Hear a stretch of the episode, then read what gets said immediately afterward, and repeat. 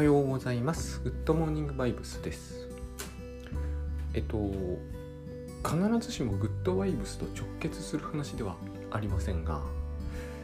調子に乗っていると足元を救われるというような話がありますよね。あれは一体何なんだろうと思ってたんですね。えー調子に乗ってるというのがそんなにいけないことなんだろうかというのがあって、えーとまあ、大体において何にもいけないことではない気がするんですけれども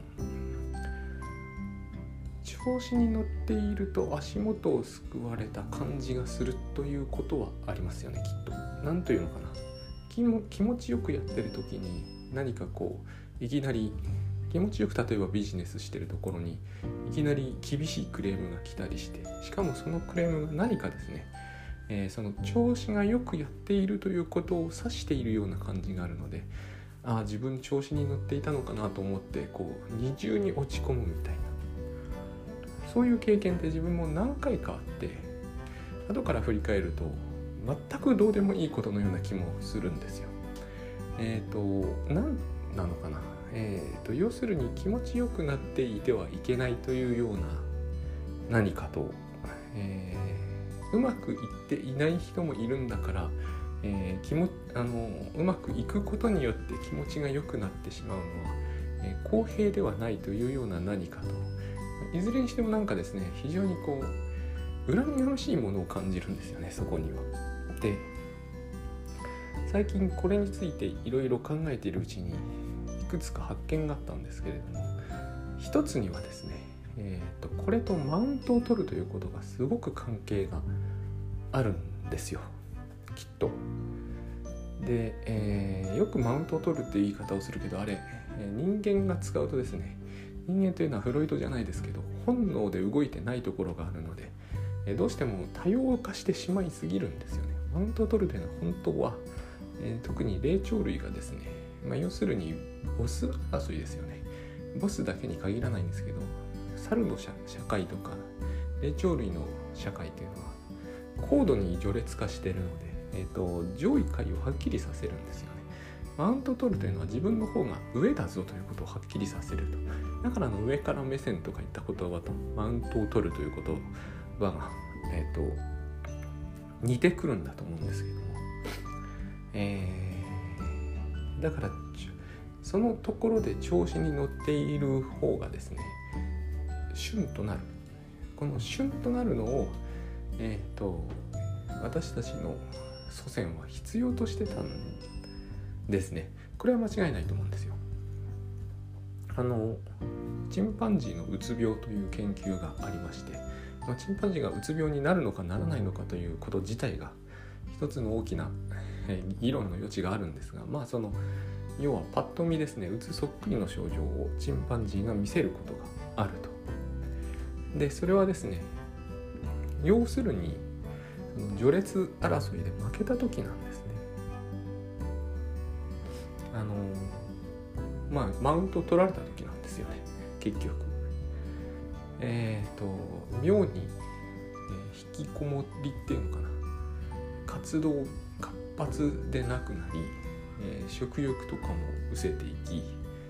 えー塞ぎ込んだような態度になったり膝抱えてうずくまったりしますからねチンパンジーというのは。そうなる。マウントを取られたりする。特にそれまでこうボスザルだったようなてっぺんだったようなのがえっ、とまあ下克上ですよね。要するに。ナンバー2だったり3だったりにえっ、と最高位を追われるとそういう風になる。調子に乗ってる時にクレームメールなりをいただいたりして旬となったりするとかって似てるような気がするんですクレームメールとマウントは何の関係もないような気もするんですけれどもそのうまくいってる時にいきなりこう殴りつけられたような精神的ショックを受けて引きこもっちゃうみたいなのはニュアンスとして似てるところがあると思うんですね。でもしそうだとするとですねこれはきっと、えー私たちが本能的に一つにはですね調子に乗っている人をバッシングしたいという、えー、古典的な気持ちがあるんだと思うんですね。つまり調子に乗ってるのは社会のためにならないからバッシングしようじゃなくて調子に乗ってるという人を見た瞬間にバッシングしたくなるという本能みたいなものがあるんじゃないかなと。霊長類にはあって当然だと思うんですよ。なぜならそこはボス争いをみんながしてるから。でこのことを考えてみると、えー、なんでそもそも猿はそういうふうにマウントを取りたがるのかかつマウントを取ると、えー、鬱になってしまう。まあ鬱になるのか知りませんが鬱っぽくなるのかというとですねこれは明らかなんですよね。進化上それが有利だっ、えー、鳩の群れというような弱弱いですよね。チンパンジーとかに比べるとチンパンジーって大変強いんですよ。人を引き裂けるぐらいの力を持ってたりしますよね。えっ、ー、と噛みつかれたらアウトですよね。そういう意味でクマみたいなもんです。クマも同じですね。でああいう強い群れには一つ大事な、えー、ルールというのがねやっぱ本能なんでしょうね。本能に近いものがあって。要するにボス争いで殺し合わないというのがあるんですよ。ナンバーワンとナンバーツーがえっ、ー、と死闘を繰り広げると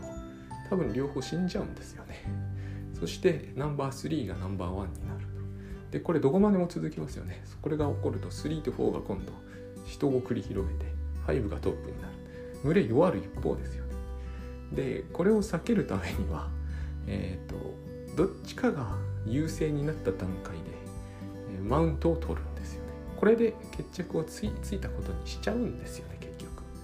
とはいええーと、そこまで深いことを今言ったようなのは所詮こう所詮というのかな学問的な話じゃないですか。チンパンジーにここまでは分かんないので、えー、本能的にですね、えー、マウントを取られた瞬間すげえ弱くなる。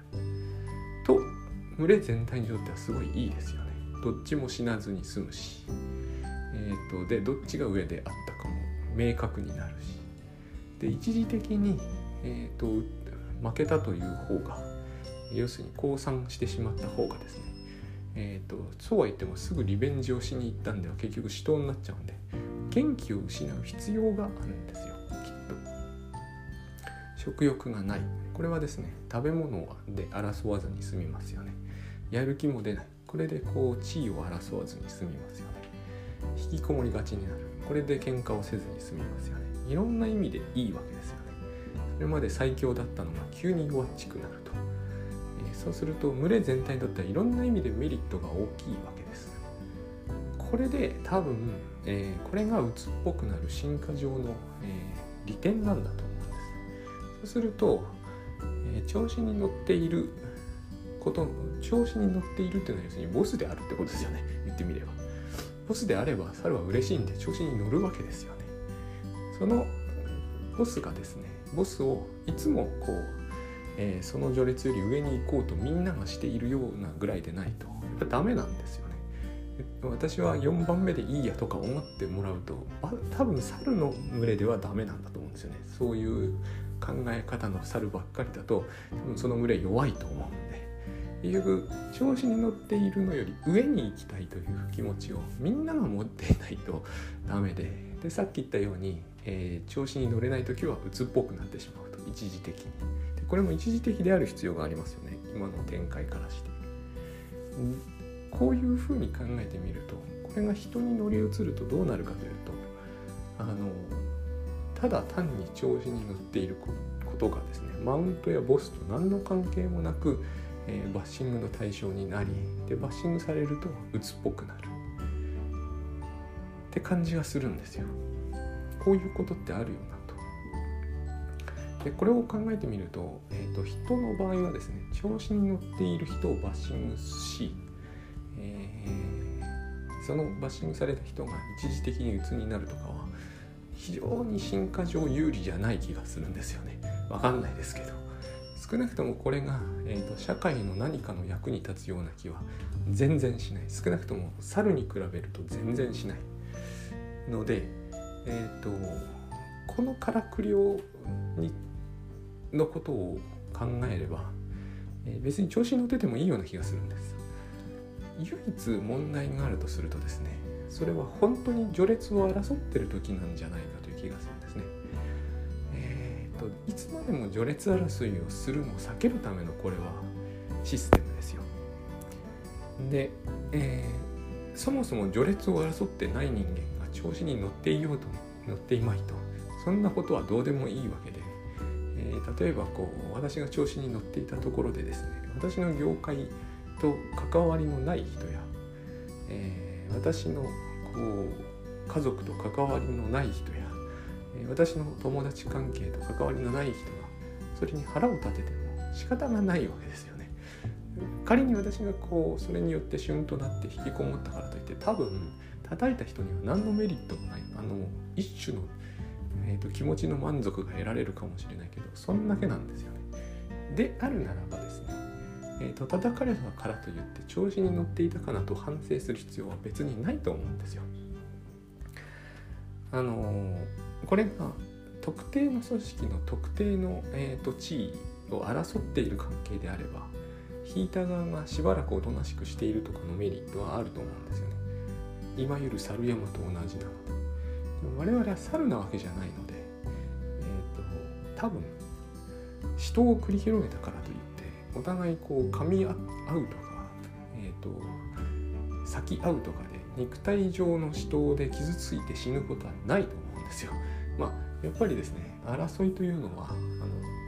たとえこう金銭上の争いにしても何にしてもとことんやり合うと傷つくのでそれを自分たちが抑制するってことは必要だろうし現に人間社会もそうしますけれども、えーと、それと調子に乗ることは実はあんま関係ないと思うんですね。これは多分古典的なものなんですよ。人間も霊長類だったから昔は今でもそうですよね。えーと、人間社会というのは放っておくと極端に序列化していくのが好きです。軍隊とか見るとすぐ分かりますよね。軍隊というのはある意味ではすごくこう古典的な組織なのでく序列化されている。あれ猿の社会そっくりなんですよね。えっ、ー、と共産党共産主義国も同じなんですよね。妙に序列化がされている。不思議なんですけどね、えーと、思考は平等だったはずなんですが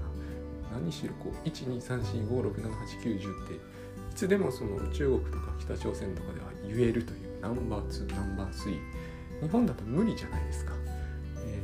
123ぐらいまではなんとか言えても、えっと、111213とかが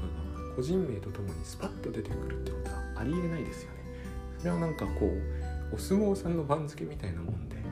あれ大変流動的ですけどもああいう風になってないですよね。普通どこまでもあそこああいう風になってると。でも放っておくとああなるんですよね。私たちの社会。もそしてなぜかその組織には男性が多いという。これも非常にこうやっぱり霊長類的だと思うんです。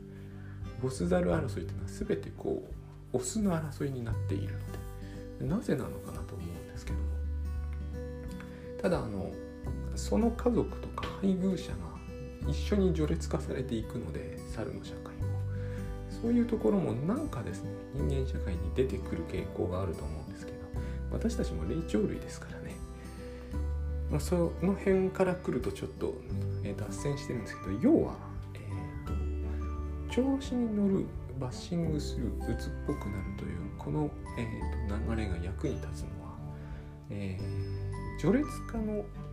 序列化上の地位を争う人を抑止するための機能なのだと思えばですねもしその構図に当てはまってない時に同じことが起きたからといって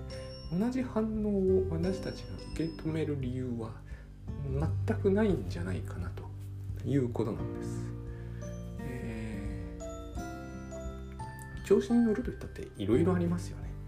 子供の社会でもあるじゃないですか。最近ずっとテストで100点取ってるとか。もう全然地位とかと関係ないわけですよ。乗ってればいいと思うんですよね。そういう時は。そういう時にまで、えー、と親が急にたしなめたりする。これはですね、多分親の本能の中にその調子に乗っているやつはバッシングという何にもメリットがあろうとなかろうと関係なく結局本能ってそういうものなので一律同じパターンに反応するというあのカチッサーっていう言葉ご存知ですか？社会心理学者のえー、名前忘れるねな本のタイトルすぐ出てくるんです。影響力の武器という超有名な本なんですけどあそこの本の冒頭にカチッサーというのがあるんですけど要するにですね、えー、カモさんとかは、えー、親そっくりのカモの人形とかを動かしておくとですね生まれたばかりの子供はそいつにすぐついていくと。これが本能なんですよ。それをやるとメリットが必ずしも保証されてなくて生存さえ危うくなりえな危うくなりうること。そういうことでさええーと、本能には逆らえないと。でも私たちはそうじゃないの。別にこう調子に乗ってるとこう即座にバッシングするということをする必要はないし、えー、バッシングされるとマウントを取られて抑うつっぽくなる必要も全然ないんですよね。その辺のことをこれはグッドバイブスとはあのダイレクトでは関係しないと私は思ってるんですあの間接的に関係はすると思うんですが、えー、要は、えーと、あれですよね生まれながらに価値マックスというあの部分です。生まれながらに価値マックスであれば序列によって価値の上下ってしないわけです。結局のところ猿にとってですね、えーと、序列が点下位に下がるということはありとあらゆる意味で、えー、生存を不利にするのでだからこそその序列に非常にこだわる。でも猿の群れですらですねその序列に意味があるのは群れ全体が強くあるため、えーと、転落した人がひたすら弱るという転落した猿がねひたすら弱るというのは決してメリットではないんですよね。まして人はあのそんなにシンプルな序列化社会に生きているわけじゃないのでえっとバッシングされてひたすら弱るということにメリットがあろうはずが今は特にないんですよ。ただ本能的な何かがなんかこう流飲が下がるっていうんですか流飲が下がるって言葉は大変面白いと思うんですけど流飲が下がるんでしょう多分私たちはですねその霊長類時代の、え遺伝をしっかり受け継いでいるので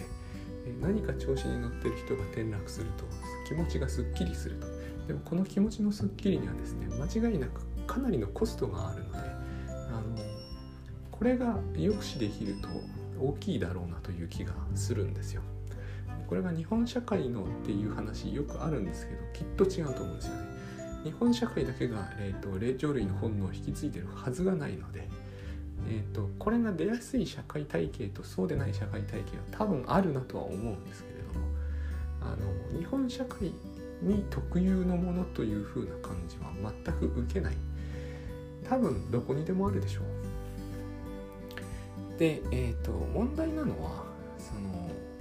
どうして傷つくのかと。実は傷はついてないんですよね。